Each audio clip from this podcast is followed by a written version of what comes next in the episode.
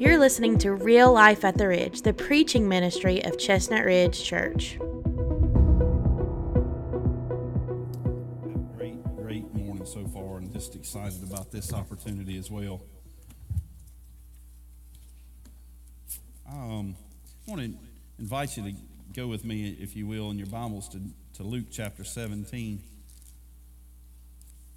We're going to look at verses 1 through 4 in a moment, and I'm going to share with you on one of the most controversial topics, or one of the most, well, one of the hardest things to deal with in, in life people. I hope y'all okay. but people, there is an exclamation point at the end of that word. uh, people. Wouldn't life be great if there was nobody but you? I mean, granted, you can drop some grandkids off for about an hour or two, and then that's fine, but just everybody else, we wouldn't. How many problems would we have that would leave if there wasn't so many people to deal with? In Luke chapter 17, I believe God addresses the issue of dealing with people. We're going to look several other places in Scripture this morning. Got two simple uh, main points I want to grab uh, this, today, but uh, my biggest prayer is that, that God would honestly change our thinking so that our hearts might be different concerning one of the most important things, I believe, to the heart of God, and that's people. So, in Luke 17, verses 1 through 4, the Bible reads like this It says, Then he said to the disciples, It is impossible that no offense should come but woe to him through whom they do come. It would be better for him if he had a millstone hung around his neck and he were thrown into the sea than that he should offend one of these little ones. Take heed to yourselves if you if your brother sins against you, rebuke him, and if he repents, forgive him. If he sins against you seven times in a day, and seven times in a day returns to you, saying, I repent, you shall forgive him. Let's pray. Father, Please take your word today. Um, challenge us. Challenge us beyond what we have ever been challenged before in our own personal lives, God. Help us to process through the ministry of the Holy Spirit, process your word in truth so that we might have life and more abundant and free. In Christ's name, amen. So, got a big question for you. You got a place there. If you got a handout, who is it? Who is it? And let me just say this if you need more room than the two lines that I gave you, and you need to write on the back, I'll meet with you after church and we can talk a little bit. But who is it? Is it, is it just a person?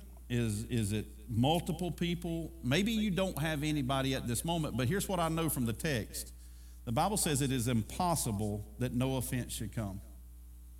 So I know that if there's anything that's universal outside of the fact that we are all uh, born into sin, that, that, that, all have sinned, fall short of the glory of God, that, that death is appointed to man, you know, that people will need resources like toilet paper as long as they live here on this earth. There are some things that we know, and there's one thing that I know, and that is that we will be offended, and we're going to be offended by other people. The Bible actually says that. And you don't have to put their name down, you can put a code word down. Narcissistic, you can put down whatever you, whatever you want to put. Cantankerous, you know, moron, whatever you need to put on that paper, you can put it down there. But who is it? Who are they?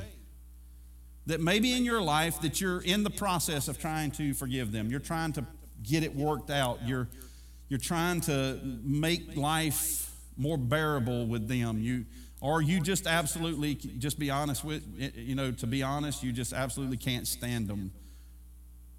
Wherever it's at in that whole range, who is it?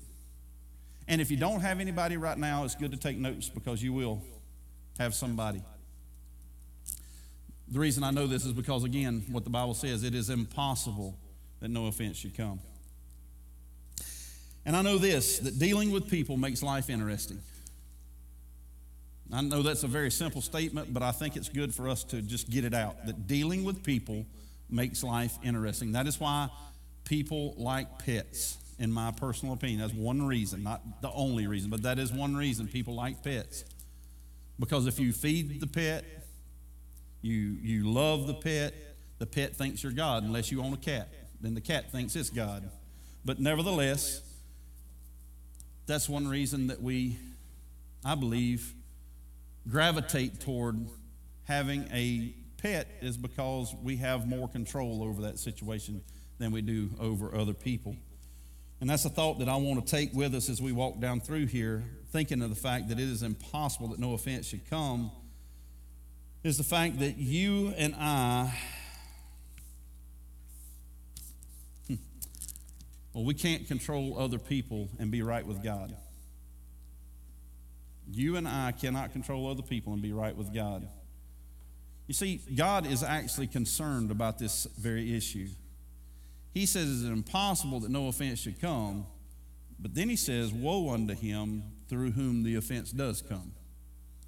In other words, this is actually God's business of dealing with people. You and I, as Christians, we, we minister to people, and, and I guess to some degree, yes, we deal with folks. And there is, within our dealing with people, there are disciplinary things that go on, but that's not what we're talking about today. I mean, I'm talking about just the doing of life, doing life together with other people, and the fact that people offend people, and when they offend people, we naturally want to go to the place that everybody wants to go to, and that is to some type of judicial system. You know that courts set up just for that? I mean, when you take somebody to court, it is because you have been what? Offended. You've been wronged. Typically, that's why you're going to court. And in the courtroom, you are going to prove your case. You're going to pull all of your, uh, you know, all of your information together, and you're going to get a lawyer. Why? Because you've got to prove the damages, punitive damages, you know, collateral damages, whatever it might be mental suffering and emotional suffering, physical suffering. You're going to go and lay all those things out so that you can prove your case for what purpose? And that is the purpose of being redeemed, some type of payment for your damages. I mean, that's why it's set up the way it is. That's how, that's how it flows. And then here comes God, and God says that we're going to do something absolutely different than that. We're going to, we're going to in our Christian life, dealing with each other, we're going to deal differently with people than that. But don't ever mistake that, the, that if people are offended, God knows about it. God cares about it. I mean, He puts it right at the very forefront. It is impossible that no offense should come, but woe to him through whom the offense should come. Now, many of us would go, That's exactly right. You offend me, woe to you, because I'm coming for you. But that's not what God allows us to do we, we deal with these issues. He says that it would be better for him to have, if he had a millstone hung around his neck and he were thrown into the sea, than that he offend one of these little ones. And we know in that text what he's actually talking about is the fact of offending one of his children, not little children so much, it's his children. To God, we are his children. We've been given the right to be children of God because of Jesus Christ and his shed blood on Calvary. He has made it possible for us to be called children of God. And he says it'd be better off to have a millstone hung around your neck and to be thrown into the sea than to offend one of these little ones. And then he goes on and he says that if your brother offends you, take heed to yourself. If your brother sins against you or your sister sins against you, that you are to rebuke them or to go to them and explain to them what they've done. And if they repent, they, then you are to forgive them. And if they come seven times, you're to forgive them seven times. But that you and I are to be in that the business of communing with people on this earth as forgiven people, and that we are to be forgiving people. And that in that forgiveness, we have challenges, and that's some of the stuff I want to talk about this morning. As a matter of fact, I want to take you to Romans chapter 12 for just a minute. In Romans chapter 12, we'll find that God speaks a little bit more about forgiveness. In Romans chapter 12, verses, I'm going to read actually 16 through 21. He says, Be of the same mind toward one another. Do not set your mind on high things, but associate with the humble. Do not be wise in your own opinion. Repay no one evil for evil. Have regard for good things in the sight of all men. If it is possible, as much as depends on you, live peaceably with all men. Beloved, do not avenge yourselves, but rather give place to wrath, for it is written, Vengeance is mine, I will repay, says the Lord. Therefore, if your enemy is hungry, he says, Feed him. If he's thirsty, give him drink. For in so doing, you will heap coals of fire on his head. Do not be overcome by evil, but overcome evil with good. Now that's tough, isn't it? I mean, honestly and truly, let's just let's just maybe it's not tough for you. It is one of the probably one of the greater struggles that I've had in my Christian life that God, by His grace, has worked out in, in me and is working out in me. Still today. Not achieved it yet, but by the grace of God, today, much, well, let's just put it this way it's easier to win for the glory of God now than it was before. I don't know about you, but at times I thought God put me on the face of this planet to straighten out all the dumb people. I thought that that was, I mean, it's been a long, it's been a while back. But I don't think that a lot of us are far from that, are we? At some point in our life that we just feel like we need to straighten other people out. You know, if they miss the mark, we'll make sure they hit the mark the next time, by golly. And if they offend us, we're going to make sure that they never have the chance to offend us again. If they offend somebody close to us, we're going to make sure that they never, ever do that again. I love this new theme that's come out, the mama bear thing. I hear see that on Facebook and on other social media things all the time. Don't have the mama bear come out in me. Right? I don't think there's anything wrong with looking after your children. I don't one bit. But you know, I've noticed in my own life there are times when I maybe not you, when I have taken on the identity of the offended person when I was not the one offended. That, in other words, I have seen people have a vendetta to right a wrong when they were not even the one that was offended, but that seems to feed our flesh. And that's all I want to bring out in that is it seems to, to feed our flesh a lot of times when we can show ourselves, when we can strut. But God says that we are not to be that way. As a matter of fact, Neil Anderson said this most of the ground that Satan gains in the lives of Christians is due to unforgiveness. I'd have to agree to that, that, that a lot of the place, uh, places in our lives where unforgiveness can reside, it makes a garden for Satan to grow bad fruit in us. As a matter of fact, unforgiveness breeds bitterness, resentment, anger, unkindness, and even despair. You know, it's, it's been said before, so if I can get this right, it's been said before that to hold unforgiveness thinking that that is going to hurt someone is like drinking poison expecting them to die. But here's a problem with, un, with forgiveness. Have you ever had this either said in your own heart or other people around you? Well, I'll forgive them, I just can't forget. You know? I forgive them, I just can't forget. But I've also seen theologians or wannabe theologians throw out verses, you know, like uh, Jeremiah 31 34. And at the end of that verse, it says, This is what God says For I will forgive their iniquity and their sins I will remember no more. And they say, Well, see, God forgets our sins. But that's not true. That's not in context of what that scripture says. Because if God was to forget, he would not be omniscient anymore. In other words, it would, it would uh, bring a, a darkness on the, the character of God Himself. God is omniscient, He's all knowing, He's omnipotent, He is all powerful, He's omnipresent, He is everywhere all the time. And if any of those, anything happens that would break one of those, then God would cease to be God. God has not forgotten anything if He knows everything. And the day that He forgets something will be the day that He is not omniscient anymore. So, what does God do with our sin? I think a beautiful picture of what God does with our sin is back in Leviticus when Aaron is told to take and get two male goats.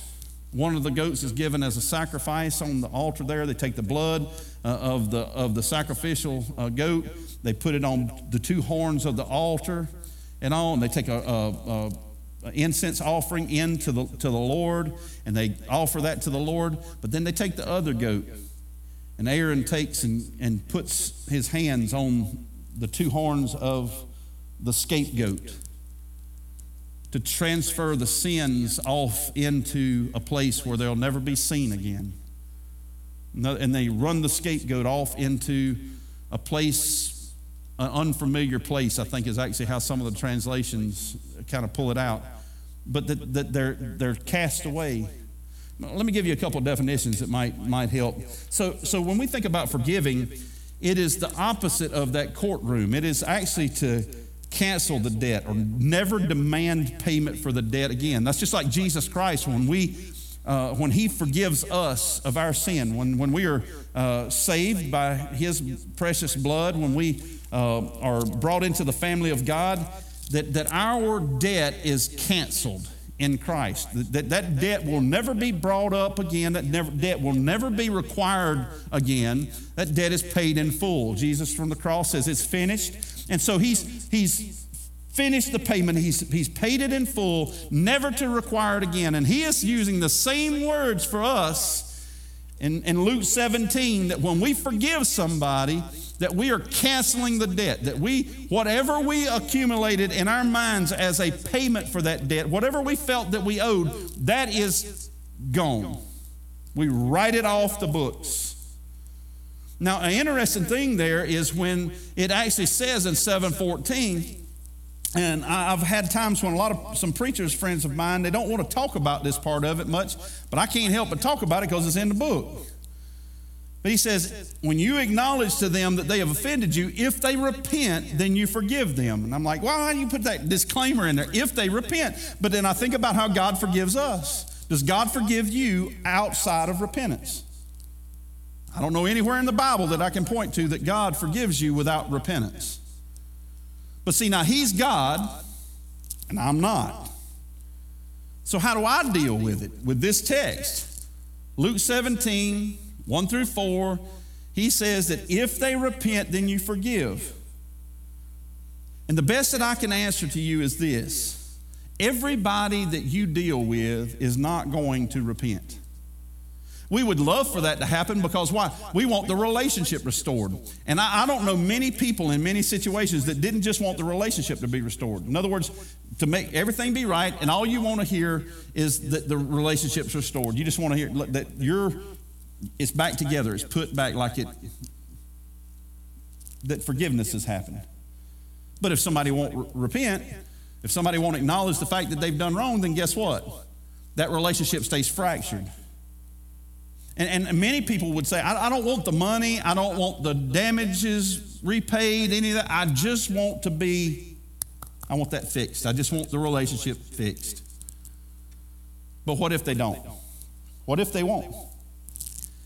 Then I believe you have to escrow this with God until hopefully that time comes. But you and I cannot carry that on our books. And I, just think about it in, in, in accounting terms in the sense that if it's a debt and it's owed, then at some point in time, in order for me to be free from it, guess what? I have to discharge that debt. But where is that debt going to go? Because it's still an actual thing. Then I believe you would escrow it with God and say, God, I am releasing this debt. I can't reconcile with them, but I've got to be reconciled with you, and I am willing to be reconciled with them at any point in time they will come. And so I am going to, I am telling, handing it to you that if they ever come back, would you please let me have that out of escrow so that I might give it to them? But then you hit another part about that remembering. It means to call to mind, to cause to remember, to make a memorial. Now, I don't know about you, but I had a memorial garden full of granite monuments that were inscribed with all the people that hurt me. And I would gladly take somebody there and show them the person. It's like, as soon as that name comes up or a thought comes up, ha, let me go show you the monument that I have from where they. That's the picture that I get in my mind when it comes to remembering because we must choose to not bring that up to our remembrance. Now, that's hard, isn't it? Because sometimes the people that offended you, guess what? Other people are going to bring their names up. You may have to deal with them. I know a lot of times when it comes to broken homes, you know, fractured homes. You, this is dad's week, this is mom's week, and whether you're meeting at McDonald's or whether you're meeting at the grocery store or whether to exchange off Junior, you see them. And I know these are real things that happen. You know, sometimes around holidays, you have to see people, and we've got holidays coming up soon. You see people that you, when you see them, it is going to bring back, it is going to try to bring back those memories, those things, those thoughts. But you and I, the way that we are renewed and the way that our life is lived to be free in Christ Jesus is by getting this thing straight. By the renewing of the mind and our mind being renewed changes our heart. In other words, you and I are to invest our lives into the good things of God and thinking on them more than we think on the other things. There are situations to where you want to fix something with somebody, but you can't because that person might be passed away. That person maybe has moved off, or maybe that person won't talk to you, and you really want to reconcile that but you can't. I have those things in my life too. And it takes God, only God, and, and you giving those things to God and saying, God, this, I'm, you have to be, let's just put it this way, you have to be willing to do whatever it takes on your side of things whenever the opportunity arises. And outside of that, there's nothing else you can do. And, the, and if you make that memorial garden to where you have those monuments in stone, I know plenty. I know plenty of folks, and I used, like I say, I was one of them. That if you do me wrong, you've got a vendetta on your hands for the rest of your life because I will never. I've had people I pastor. I will never get past it, preacher. I'll never forgive them. I'll never forget it whatever it is. Can you imagine living like that? Can you imagine living in that, that way? Because when forgiving, uh, forgetting is part of forgiving, then people will stop forgiving because they can't see it through. You ever tried to accomplish a task that you just couldn't do?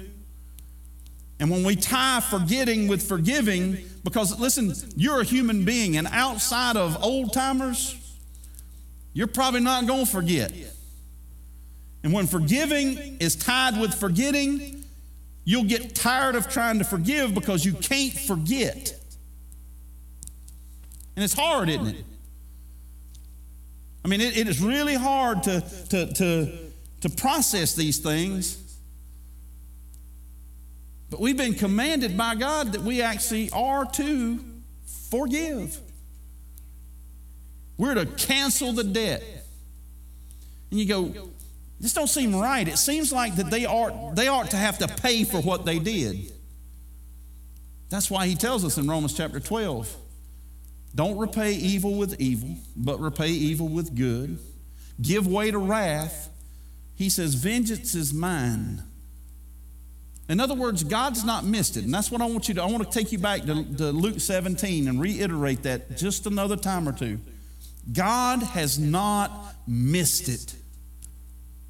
Let me, let me throw this out there. I can't control people and be right with God, and it takes God for me to be right with Him.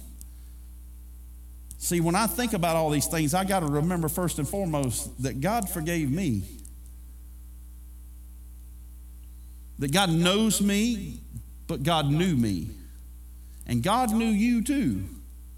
Before the foundation of the world, God knew you and so when we think about us being offended, think about what we did to offend God and then put things in perspective and realizing that God has is saying that if there is wrath that needs to be poured out on somebody, I'll do the pouring out. As a matter of fact, he said, You do good to them. If they're hungry, feed them. If they're thirsty, give them a drink. In so doing, you will heap coals upon their head. Why?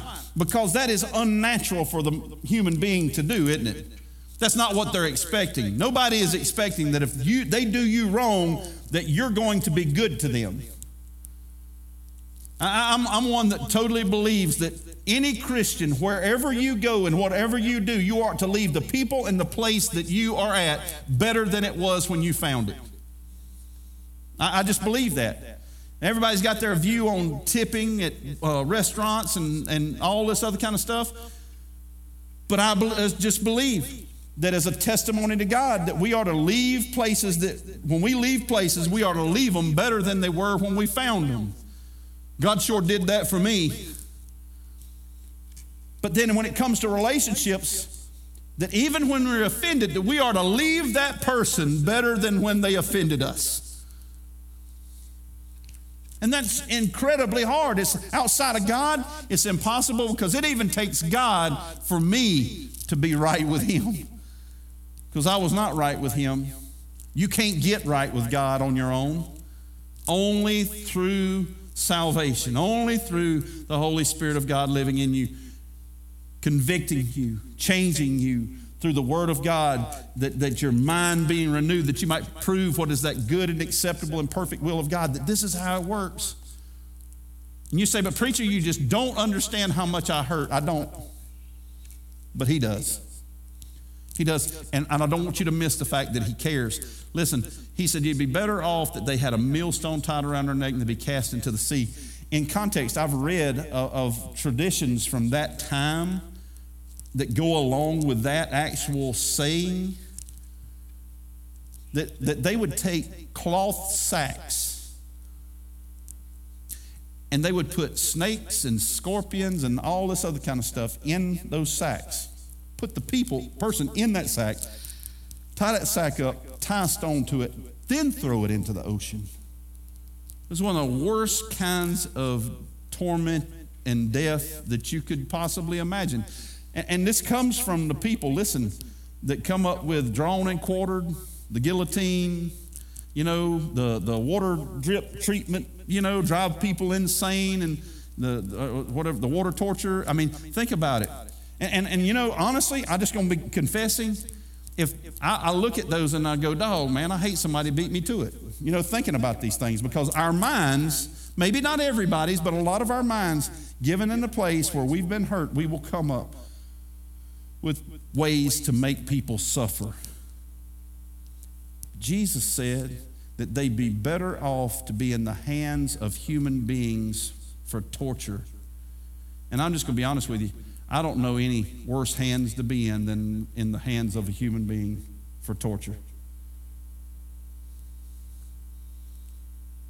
He said they'd be better off to be have a millstone tied around their neck and throw it into the sea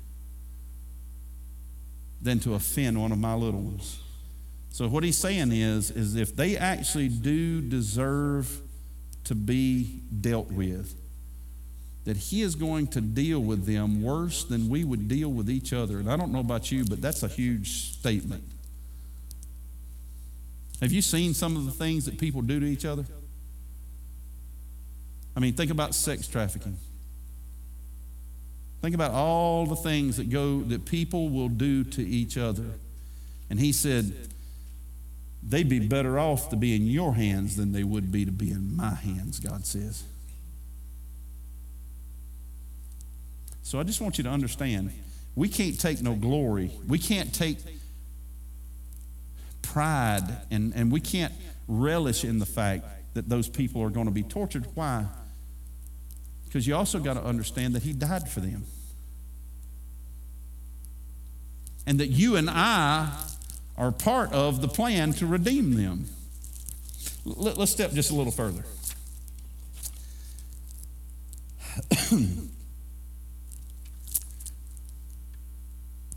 Living with people can make life interesting. There's no doubt. What, but loving people makes life intentional. So many of us talk about the purpose in life that we, you know, what, what we want to have a purpose, we want to have intentionality in life. Well, guess what? God has that set for us. And the premier plan that God has for our lives is to, is to love people. That, that is foremost. Listen, the first and the great second commandment. Listen, the greatest commandment and the next is like unto it. Love the Lord your God with all your heart, mind, soul, and strength. And love your what? Neighbor as yourself. That that's what God's plan is. That we are to love him supremely. But the other one is like to it, likened to it, that we are to love others as ourselves. That we are to care for them, we are to do for them. He didn't give us any like side notes, footnotes, any of these like love them. Uh, uh, well, if they're lovable, love them if they don't do anything to hurt you. Love them if they treat you right, or love them if. He just says that you are to love them as you love yourself. That love God, love people. That was the commission that my pastor gave me when I left out. I went to his office and I said, Hey, give me those words of wisdom before I leave out of here. He said, Love God and love people. Wrote that down. I'm like, And he said, When you get that one figured out, come back and talk to me. Still working on that one. And I think the plight of our whole life is going to be that. That every day of our lives, we are, we are to strive to love God and to love others. And when we're offended, it makes it difficult. But nevertheless, we have to be intentional about what we do for the glory of God with a pure heart, that we are to love them as Christ did. Don Allender said that goodness breaks the spell the enemy tries to cast and renders him powerless. And I'm standing before you testifying right now that that is those are true words to be spoken. Reiterated back in Romans chapter 12, but I want to take you somewhere else. Let me take you to Matthew chapter 5. Uh, bring, bring a few things around here just, just a moment. Matthew chapter 5. Do you know that God is so serious about us being intentional when it comes to forgiving people that He does not even want us to worship Him in His presence until we get that straight? Matthew chapter 5, verses 21 through 24. He says, You have heard that it was said to those of old, You shall not murder, and whoever murders will be in danger of the judgment. But I say to you, whoever is angry with his brother uh, without a cause shall be in danger of the judgment, and whoever says to his brother, Raca, shall be in danger of the council. But whoever says, You fool, shall be in danger of hellfire. Therefore, if you bring your gift to the altar and there remember that your brother has something against you, leave your gift there before the altar and go your way. First be reconciled to your brother and then come and offer your gift. In other words, Scripture is saying, right in line with what we are talking about in Luke 17, I mean, yeah, Luke 17, 1 through 4. He says that if your brother offends you in Luke 17, you're to go to him or go to her, go to your sister, and, and let them know that they have offended you. And let me just say this there are a lot of people that are walking around that do not know that they have offended you. There are people that actually are walking around that may not know that they've offended you. You said that is impossible. I'll give you a good, good illustration. Husbands and wives, pay attention for just a second. Husbands and wives, my wife gave me some statistics. We've, we've been doing a little thing called Talking About Marriage, and we're going to keep that as a podcast, just like a 12 to 15 minute podcast. Our goal is to be week, weekly. But listen, she, she said that she had been kind of keeping a watch, and about 80% or better of the marital situations we have come in for counseling because I, with, with the permission of the couple, sometimes I ask her to be a part of it because she's, she's a lady. I'm not a lady, you know, so uh, she has a perspective, and I trust her as a godly woman to, to give counsel in there, especially to the ladies. But she said over eight, at least 80%, probably a little more, of the situations that happen to bring people into counseling is because guys are in a fog for the most part of their marriage, especially from the beginning. Unless God so sovereignly opens our, our eyes, guys, we are working hard to do the things that we should, that God's called us to do provide, be, you know, being the man there. But I'm just going to be honest with you, ladies. You got to under, you got to hear my heart. Unless a man is wholly devoted to the Lord in everything that he does, your radar signal sins that you give out, we don't catch it. I mean, we're not Neanderthals, but many times in a lot of situations, we're not far from dragging a club behind us. We actually need you to tell us. Guys, can I get a witness? If there's something, I'm, ladies, I'm gonna give you your chance too. But, but guys, if she would have just told me, well, she did, you just didn't hear it. But she never said anything. Nope, nope, she never did. It was the look. It was the little gestures. It was the night you spent on the couch. It was whatever you want to say. It was it was there. But ladies, and ladies, am I telling the truth? You're shooting the signs out there, but they just don't hear it all the time. What happens is though, you let it it builds in you. I won't say you let it. It builds and it builds and it builds on average, if somebody makes it past five years in marriage, it is the grace of God or somebody in there is putting up with something more than most human beings will put up with for some particular reason. It happened in my marriage at five years. She checked out before five years, but at five years, she actually left. Why? She'd had enough. She'd been through it enough. And, and I thought, you see, I got saved about four months before she left. But she was shut down. And you ladies, let me just give you some advice. Or let me, let me speak this to you. I understand that when y'all flip the switch, it's a hard flip. You, you see what I'm saying? in, in the electrical world, a light switch is not going to keep a, a, a, strong surge from coming through. It'll jump across the contacts, won't it, Chris? That's a gap there. That's how you get your lights to turn off. You, you're touching, you open the gap. So, what do you do to protect more? You make the gap bigger because it takes so much voltage to jump that gap. When y'all turn the switch off, it's a Grand Canyon. You with me? It's like a Grand Canyon. But let me tell you this God does not justify you in your switch.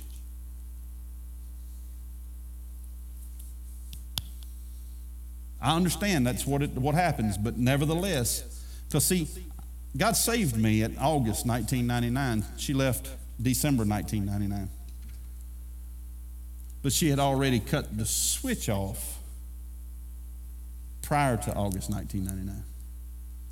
By the grace of God, the switch was turned back on. And I'd love to tell you that it happened like that. It happened over years.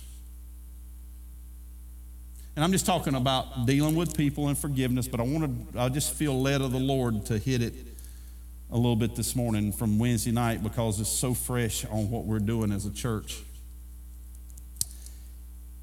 It took the, the hurt, the pain, the, the, the, the abandonment that she felt by the grace of God. And let me just say this you don't fall out of love. I've already covered, covered this sometime in a while because you don't fall into love. Love is not something you fall into and fall out of. It is a choice that you make each day. Well, I just don't love them no more. Then that is a choice that you made. And you're making that choice before Almighty God. I'm just throwing this out there. You make that choice before Almighty God. No. There are days, do you feel like loving them? No. There are days you don't feel like forgiving people, right? But does that give you a pass on forgiving them? Nope. Why? And let me, let me take you and show you uh, where, where it's at. Because God's serious about it. I mean, his, uh, uh, you know, he, he, he says that you'd be better off to be in the hands of some wicked, evil people than be in my hands for offending one of my little ones. he also says that I don't even want you to come worship me until you make these things right as best you can, as as much as is possible. It says in Romans 12, much as is possible, make it right with people, make it right with him. Then let's go to Ephesians. I think it's Ephesians chapter 4. Ephesians chapter 4. Listen to what he says here. Ephesians chapter 4, verses 30 Matter of fact, let's see. Yeah, let's just go 29 through 32. 29 says, Let no corrupt word proceed out of your mouth, but what is good and necessary, uh, I mean, good for necessary edification, that it may impart grace to the hearer.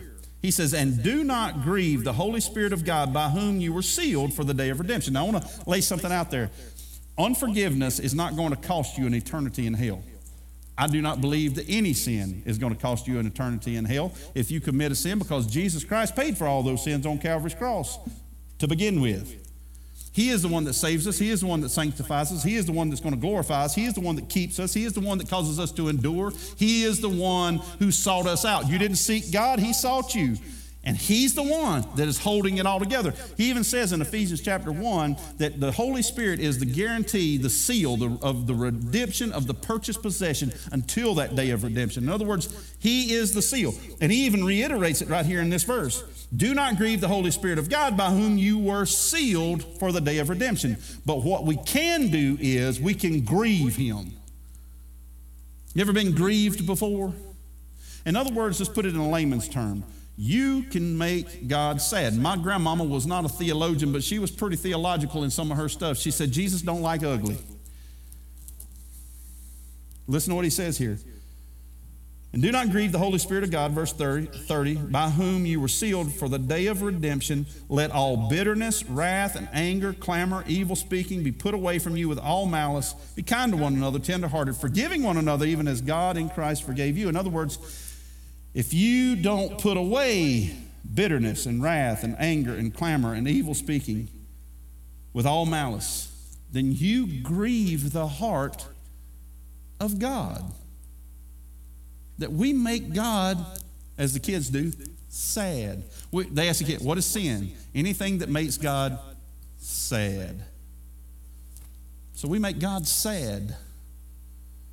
Can you, can, think about this for just a moment? When we have that in our hearts, and this hits me like a ton of bricks.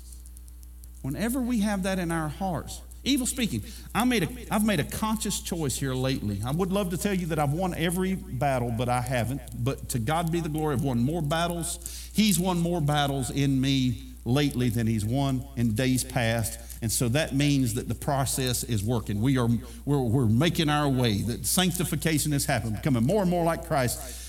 But somebody brought up somebody's name the other day. And I could have interjected and cast a shadow on the, that person's name to this other person. They didn't say anything negative about them, but I could have said something negative, and that would have made them think negative about that person. But within me, while they're talking in my spirit, I ain't hearing nothing else they say at that moment. I'm going, God, to your to you be all glory. I reserve the right not to, not to mention those things. I'm not going to go to the memorial park and pull a picture of the plaque of the, I mean, the, the monument that I have set about that person in my life. As a matter of fact, I'm going to go destroy the monument. I'm coming back over here and getting back in this conversation, and I'm not going to speak negative of this person. Why? Because I don't want to grieve the heart of God. Why would we want to make sad the only one that truly loves us?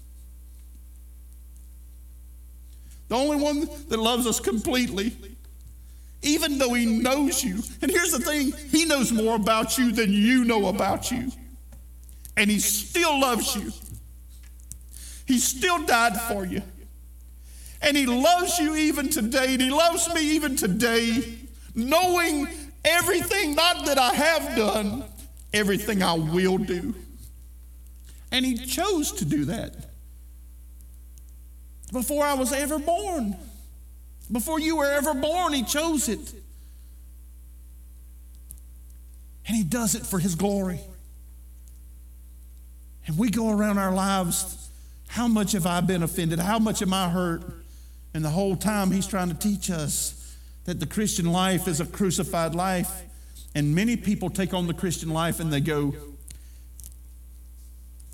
well, I guess if this is my lot in life, I'll just have to live with this person. Are you kidding me? He said that he did not come to just give you any kind of life, but you might have life more abundant and free. And that you and I must realize that that freedom comes in letting him be God and you and me just be us, redeemed. How I love to proclaim it. Redeemed by the blood of the Lamb. That you and I are to get over ourselves. And I know that there are people that are hurt, that you were hurt very badly. It wasn't just an insignificant thing, it was not just a little thing. It is possibly compounded over years. It maybe it was something that was very a very bad thing that somebody could do to somebody. But he doesn't give disclaimers as to what we get to pick and choose on forgiving. Let me I want to, let me read the text we've been in for the last couple weeks was Colossians uh, chapter 3. So in Colossians chapter 3, let me, let me read a couple verses for you. Verses 12 through 14, Colossians 3. Therefore, as the elect of God, holy and beloved, put on tender mercies, put on kindness, put on humility, put on meekness, put on long suffering, bearing with one another and forgiving one another. If anyone has a complaint against another, even as Christ forgave you, you also must do. But above all these things, as if love is something much more, as it talks about in Corinthians chapter 13, he's, but above all these things, put on love, which is the bond of perfection. And let me just say this. I, just to go back around and to God can God can make a masterpiece in the middle of your mess so fast. God can start to work on things. Uh, I don't want to. Yesterday, I, will tell you this. We've had a we had a cold come through the house. Now we have just we've done everything we possibly do. We have tested everybody, um, took them to the doctor's office and all this stuff, and they just they say it's just it's just a sinus issue. Sinus issues hit my wife pretty hard. She'll lose her voice she has allergies and stuff, and so she's they hit her pretty pretty good. We have to watch out, and make sure that nothing's going to build right here. And something happened to me at almost 28 years in marriage that I've never had happen in all that time. And I told you, there, five years in, she takes the kids, she walks out, and she was not, she didn't have a husband. The kids didn't have a dad. I got saved four months before I told you, but like I say, the switch was already off. And I didn't know nothing about being a godly husband then to start with. But over the course of time, God, in His sweet, precious grace, taught us, has taught us how to love each other. Well, because of some things that were going around, going on, I was I didn't get my notes turned in to our secretary, Miss Debbie, in time for her to print. We had, we were not, we are kind of in a pinch to had to do something that I did not want to do this week. I absolutely cannot stand anymore. I used to love buying vehicles. I hate buying vehicles now. Especially right now. This is not the time to be buying a vehicle, but we had to buy a vehicle. So, three days of absolute, you know what on earth doing all that because I also hate getting took, you know. And so we're going through all this. So we spent last week a couple of sets, like some lot, a lot of hours here, a lot of hours there, and a couple hours here. So I, took Friday off to go in this battle. And all. We're going to go get, get us, we're going to go get a vehicle. So I'm behind on my schedule for, for studying for today. As a matter of fact, the handout that you have right there, I printed very early this morning here. My notes in here. I had my handwritten notes. That's why I had two sets. Normally I have my set in here, and that's it. But I had some handwritten notes, and I had what I could get printed off, and there they were. But my wife was feeling bad yesterday. I didn't feel great yesterday. Don't feel terrific today. But she said, honey, don't you need to go to the church and get finished up? First time. What I'm trying to tell you, tell you, what I'm going to try to tell you is that this happens in all of our lives. We have to learn to love each other and be sensitive to God. I said, you know, yes, I, I do need to go over there, but I, I've got my Bible and I've got my phone, and I'll, I'll just do it here at the house because I really don't want to leave your side right now.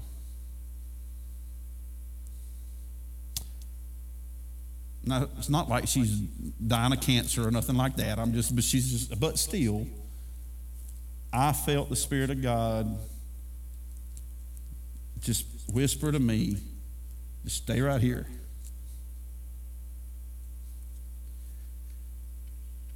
That took 28 years learn.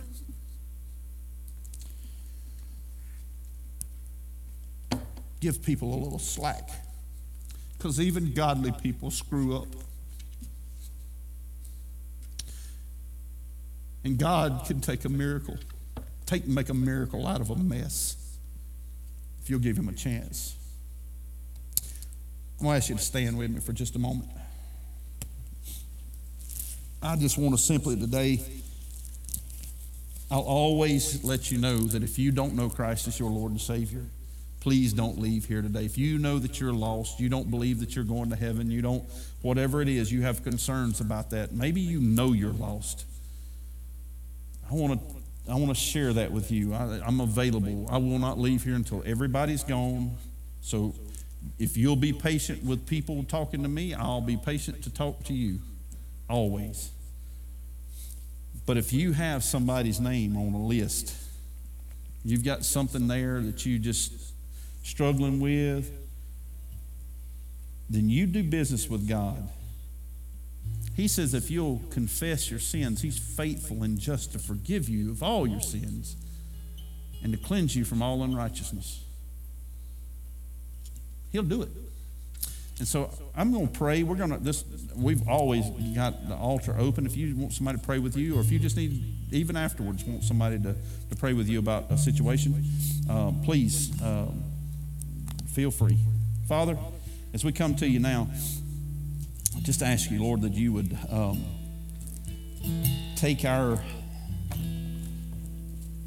our hearts, our petitions. Any of us that have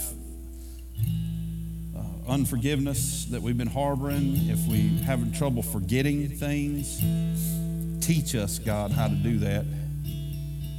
Father, I pray for every broken, every fractured relationship, whatever case it may be, between a, a co-workers, employers, employees, church family, a household, whatever it might be, God, I pray, Lord, knowing that your love cannot fail. That's what it, love never fails. Teach us how to love, teach us how to forgive. In Christ's name. Thank you for listening. You can reach us at life at crc.com.